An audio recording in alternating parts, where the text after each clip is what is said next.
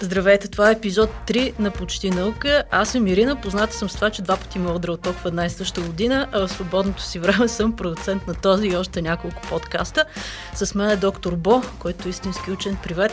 Здравейте, аз съм доктор Бо. От първия епизод съм спознат с това, че съм високотехнологичен чистач на прозорци. Но днес... Удрал ли те е ток? Ами, един път от един фотоапарат, който разглабих, между другото, преди, нали, имаш от тия, които светкавица и когато ги разглобиш, вътре има един а, кондензатор, който много интересно удря ток от него. Не, аз директно в електрическата мрежа. Така че днешният епизод е за електричеството, как се произвежда. Преди да отидем как се произвежда електричеството, тъй като има много начини, които увреждат природата. Ние ще говорим за новите начини, по които се произвежда електричество. Но част от това да спасим природата, освен да произвеждаме електричество по нови начини, е да използваме по-малко електричество. Нали така? И нещо, което мен много ме интересува е, например, когато слушаме подкаст, ние стримваме данни. Колко електричество ни отнема стриминга на 1 гигабайт данни по интернет? Не на нашия лаптоп, а на цялата мрежа, за да може да пристигне при нас 1 гигабайт данни. Мисля, че това ще ми го обясниш ти, но съм чувал, че наистина стриминга има един огромен въглероден отпечатък. Изчислили са хората, че 1 гигабайт данни отнема 1 киловатт час. И сега гледах каква математика влязах. Нашия подкаст, всеки епизод е около 200 мегабайта или 0,2 киловатт часа. И сега, ако искаме да неутрализираме това, което сме направили с нов тип енергия, трябва да върнем 200 вата в системата по някакъв начин един нов начин, по който може да го направим, който няма толкова тежък карбонов отпечатък. Нали така се казва карбонов отпечатък? Карбонов отпечатък. Карбонов отпечатък. То е, например, да отида на, на велоергометър и да направим 200 вата електроенергия. Което може да го направим в общи линии, трябва да въртиме велоергометъра доста усурно около един час. Това също са го сметнали хората. До тук добре. Въпросът е, това въртене на велоаргометъра всъщност изразходва друг, друг тип енергия, а именно калории. Колко? Сега ще ви кажа 590 калории, които всъщност изразходваме за един час, за да върнем тези 200 вата в мрежата. Аз ако имам 590 свободни калории, ще ги инвестирам в нещо много готино, като например бира. Знаеш ли колко бири са 590 калории? Ще трябва са около две и нещо. Значи три големи гина с това. Използваме Гинес, защото им се кефим, ако не да се появи рекламодател, може да ползваме и друга бира, няма никакъв проблем. И сега, литър и половина Гинес. Обаче, за да се изработят литър и половина Гинес, това отнема 0,3 кВт час. И аз тук някъде се отказах. С близки неща се занимавам. Така че това е за енергията и за стриминга и за подкастите. Заобщо хора пускаме open call за нови начини правене на бира без въглероден отпечатък. Впрочем, за бирата Гинес това е една супер научна бира, ако знаеш колко статии има за това, защо балончетата в нея плуват отгоре надолу. И с това съм говорил и преди на няколко презентации, се оказа супер интересно, а ще го ставим за някой ами, друг защото път. тя не се газира с въглероден диоксид. Точно така. С хе, ам... Не, с хели. С, с, ако се газираш с хели, ще, ще бъде много весело на караоке баровете. Всъщност, да, газира се с азот и се газира по време на пълненето в халбите. Идеята е, че азота много по-малко се разтваря в водата от въглеродния диоксид. Искаме да произвеждаме енергия по неконвенционален начин, като най-обикновеният начин за произвеждане на енергия са топлоелектрически централи, тецове, вецове, всякакви неща, разпадането на атома, атома за мирни цели. Всякакви хора се опитват да намерят нови начини. Сега ти ми разказа един много готин начин. Който се прави енергия от триене и не е това, което си помисли в началото. Това е историята за джапанките. Да, но може да се приложи. Да, да, всъщност причината, поради която направихме тази тема днес, е една статия, която ми попадна в научната литература миналата седмица. И това е статия, която излезе в едно голямо списание на American Chemical Society. Тези, които не знаете за това, тая общност в Америка, това е общността на химиците. Те издават най-желаното списание в химията JAX. Мисъл, JAX малко мръснички звучи, но е Journal of American Chemical Society. Но както и да е. Та тяхното списание ACS Nano излезе статия от двама американци, Майкъл Станфорд и Джеймс Тур, които са от Rice University в Хюстън, които са направили нещо, което се казва трибоелектричен наногенератор. Какво значи това? Това в общи линия е една джаджа, която произвежда електричество чрез триене. Идеята е, че когато трием две повърхности една в друга, понякога се генерират заряди и всички са чували за тези опити с хлибара и кожата, за които ни говорят в училище. Но те са направили начин как това устройство да се направи в много-много тънък размер и тази енергия да може да се извлича от него. Конкретно метода, който ползват е, че са изобретили един лазер, с който когато се облъчи някакъв материал, той се превръща в графен. И графена е супер хитов материал, има много интересни електрически свойства. Точно той позволява да се направят тези а, трибоелектрически наногенератори. Но сега, тази статия звучи супер академично. Това, което ме грабна на първо време, което ме накара да я споделя с тебе веднага, що ме намерих, беше демонстрацията, по която показват, че това работи. И те са направили една джапанка, към която са прикрепили тяхният трибоелектричен наногенератор. Въобще това... Само имам въпрос. Да. Само на една джапанка ли са го направили или на комплект джапанки? Това е важно за научната общност и особено за мен. Ами, снимката, която видях в Supporting Information към статията, беше само едната джапанка и представляваше на съвсем обикновена черна джапанка, от която излизаха два кабела. Обаче интересното е, че там също споделят как са минали тестовете с тази джапанка. Прикрепили са към нея някакви сензори, които се захранват когато човек ходи и въпросният тестов субект успял да измине 2 км, обаче джапанката му се развалила след това, защото се зацапала твърде много. Така че технологията е work in progress все още, но пък ако се чудите колко ток може, т.е. каква мощност може да генерираме с една такава джапанка, казва казват някъде около 9 мВ. Това е достатъчно да светнат около 60 светодиода, така че може да си направим един готин костюм, с който да привличаме внимание в тъмното. Може би ако ходим не босия, жапанки по асфалта. Ще е готина технология. Но идеята е, че това може да се приложи и в дрехи, да си направим дрехи, които като ги понамачкаме, си зареждаме телефона. А въобще интересни работи се случват науката. Това е малко като завръщане в бъдещето, един суперстар филм, който не знам дали си го гледал. Гледал съм го. Имаха, имаха един, а, едната част, в която те отиват в бъдещето и бъдещето беше горе-долу сега. Мисля, че имаше голям спор, коя точно година е, с доста фалшиви такива картинки бяха направени. Но, но и там имаха, да, и там имаха много интересни неща.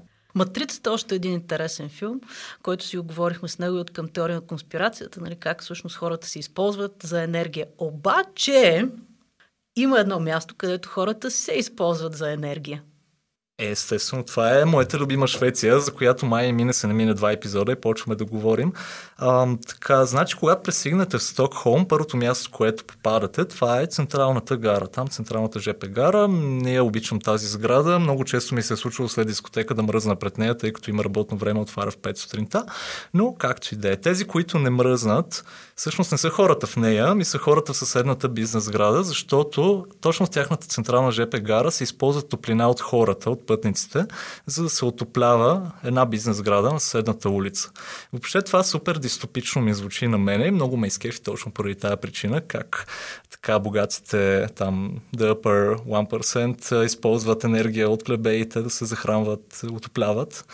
Да, а, това е но... е страхотна история. Наистина. Да, технологията всъщност е доста проста и се свежда до това, ам, четох коментар от техен инженер, свежда се до това, че използват един топлообменник в климатичната инсталация и просто се затопля вода съвсем като конвенционалното парно и изхождат от това, че един човек като влезе на някакво такова място отделя около 100 вата топлина, а, така че имайте, имайки много хора по 100 вата, може да си отопляваме бизнес сградите. Бед, бедните хора топлят богатите. Страхотно. Точно така. После ходи и обясняваш швеци. Може да се сипаха тази държава.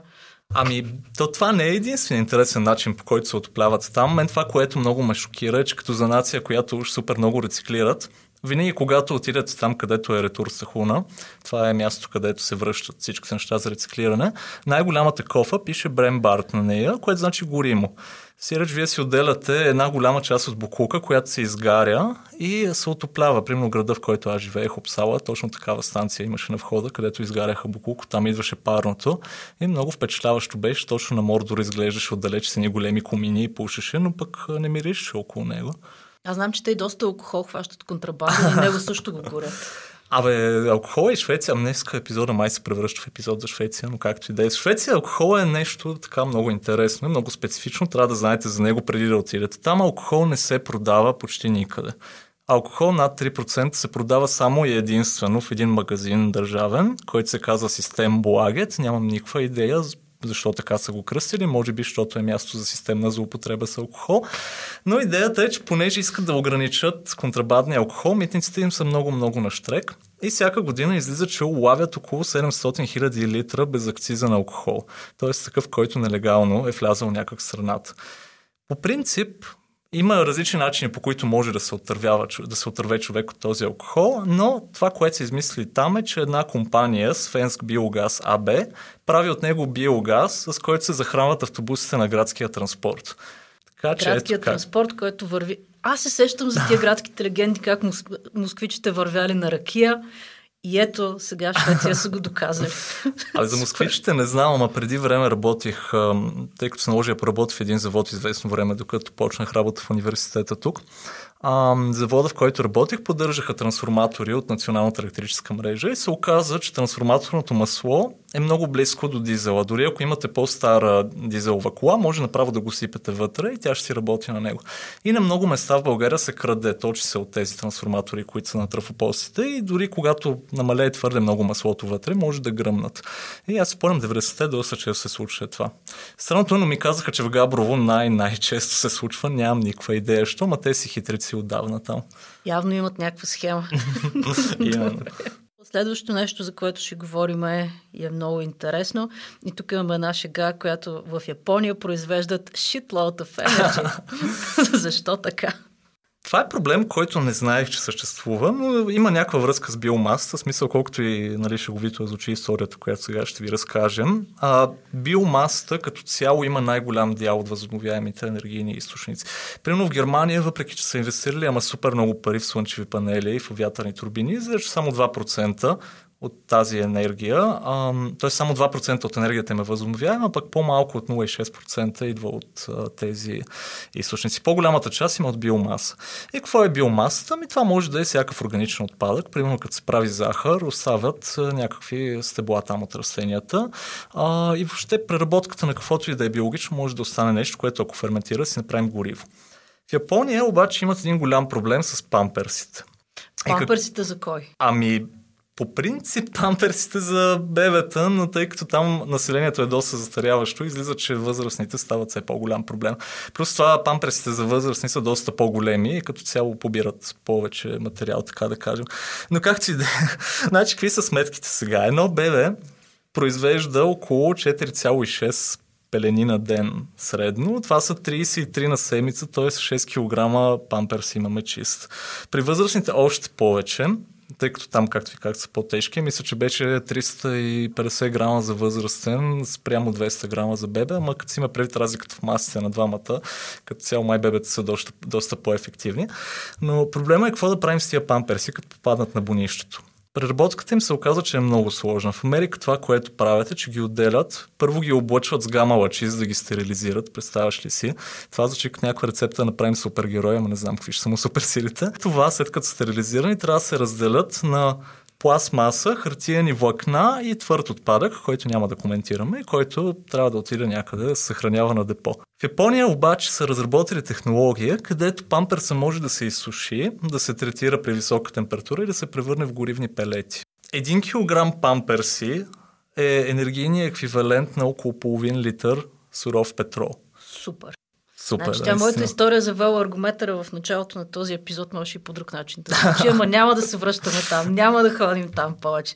А, между другото, искаш да ти разкажа един интересен факт. Давай. Отново за използването на енергия и всъщност тук това ще свържим и с следващия ни епизод.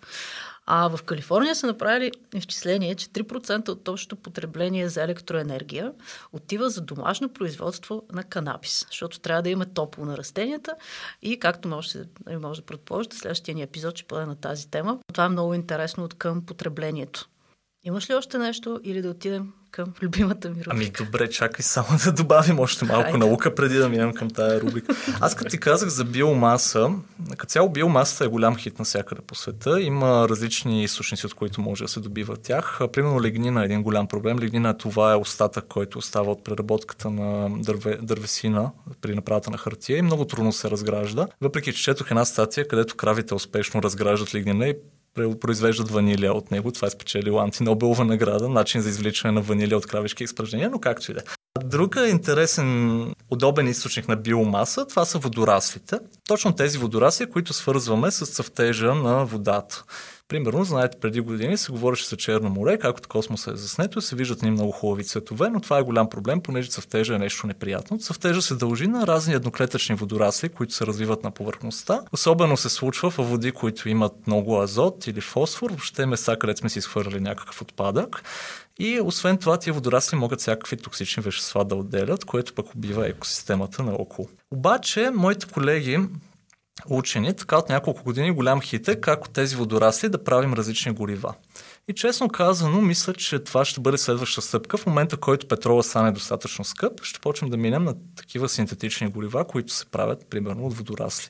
В Европа има няколко такива инсталации, едната мисля, че беше в Италия. Но каква е идеята? Правим един басейн, слагаме в него тия водорасли, там може да се захранва с отпадни води, например от канализацията, понеже аз винаги съм мислил, че пречиствателната станция, като пречистват отпадните води, после ги връщат някакси при свежата, но се оказа, че не е така. Това е моя глупост, аз съм бундин. Но идеята е, че може тази вода да използваме, си отглеждаме водорасли и после какво правим с тях. Ако искаме дизел, е съвсем просто. Има една стъпка, която се казва трансестерификация. Получаваме биодизел, който може да се ползва в почти без модификация в различните дизелови коли. И даже е доказано, че, т.е. показано е в различни изследвания, че малко по-малко финни прахови частици се отделят при изгарянето му. Лошото е, че се отделя също толкова количество азотни оксиди и други неприятни неща. В общини, когато нещо е било, не значи, че е по-добро. Това, което е по-интересно е как може да правим, а, примерно бензин, самолетни горива и всякакви други неща, които иначе само от петрол се правят. А, процесът много се изследва последните години, се нарича реакция на Фишер-Тропш. Идеята е, че взимаме водораслите, нагряваме ги при много висока температура и ги газифицираме. Превръщаме ги в една смес от няколко газа, от които може да получим други неща. В общи линии тия водорасли може да се окажат едно спасение така срещу глобалните климатични промени, защото целият процес е въглеродно неутрален. Сиреч колкото въглероден диоксид сме отделили, толкова са погълнали водораслите в началото, докато са расли. Супер, харесваме водорасли. Това може да създаде повишаване на цената на водораслите в хранителната индустрия. Ами то тези не ги ядем. Аз въпреки, че много Кале? обичам водорасли, има едни сушени такива водорасли, които дават в, Япон... в китайските ресторанти. Много ги харесвам. България не съм виждал. Не знам къде би трябвало да има София, но са ми любими. Но разликата е, че Тия водорасли, да ги ядем, те са много клетъчни, докато специално този тип водорасли, те алджи се казват на английски, и са няколко семейства. Примерно едните са, се наричат евгленоиди, има също зелени, червени и всякакви други цветове водорасли. Те са едноклетъчни. А, окей, добре. Значи не се притесняваме. Не ги яде. Супер, да. чудесно. Правим кратка пауза и отиваме към рубриката Какво четах в интернет. Правим кратка пауза, за да ви благодаря, че слушате този подкаст. Абонирайте се за него, ако още не сте го направили. Може да се абонирате в Apple Podcast, където също може да ни оставите едно страхотно реви. 5 звездички, в Spotify, в Google Podcast и въобще където го слушате в момента. Много ще сме благодарни, ако разкажете на своите приятели и споделите този епизод с тях. Само така ще можем да стигнем до повече хора. Благодаря ви, продължаваме. Този път няма да чета дълго, но когато търсих информация за енергията, попаднах на една много важна тема, която е лошата енергия и уроките. Този изключително фундаментален проблем. И намерих в сайта чудеса.net една рецепта как да се справите с уроките, която е много важна. И тя е премахване на уроки с яйце. Сега, как се случва, не е директен цитат, но в общи линии взимате едно яйце, Щупвате яйцето, слагате го в чаша вода, оставяте чашата вода максимално близо до главата си и така стои няколко часа. И сега. Ако яйцето е в оригиналното си положение, значи не сте засегнати от уроки. Ако обаче бълтъка се, от бълтъка се точат нишки или жълтъка изглежда като забулен, това означава, че яйцето е изпила вашата отрицателна енергия. До тук добре. Това е статията и въпросът е следния. Каква е връзката? Има ли въобще връзка между енергията и яйцата? Ужас. как да отговоря на това нещо? Краткият ми отговор е вероятно не. не знам, Ирина ти толкова много ме шокира с това нещо, което ми прочете сега. А, Ма трябва да помагаме на хората този подкаст за Просто сега се замислих, че също както в ЦЕРН ползват разни кристали, които генерират а, фотони, когато взаимодействат с някакви елементарни частици, така и тези, които занимават с засичане на уроки, явно използват биологична матрица, яйчен, яйчен белтък и жълтък като детектор на урокови кванти или как да се... урокови кванти. Това го патентовам хора, публикувам го следващата статия. Добре, значи очаквам научния свят да започне да се занимава с този проблем с уроковите кванти. Да кажете, че не сме ви казали, това е начина. Мисля да приключиме. Какво ще кажеш с този епизод? Да, мисля, че приключваме, но благодаря, че ни слушахте и следващия път. Следващия път говорим за разликата между коноп и марихуана. Нас толкова. Чао! Чао!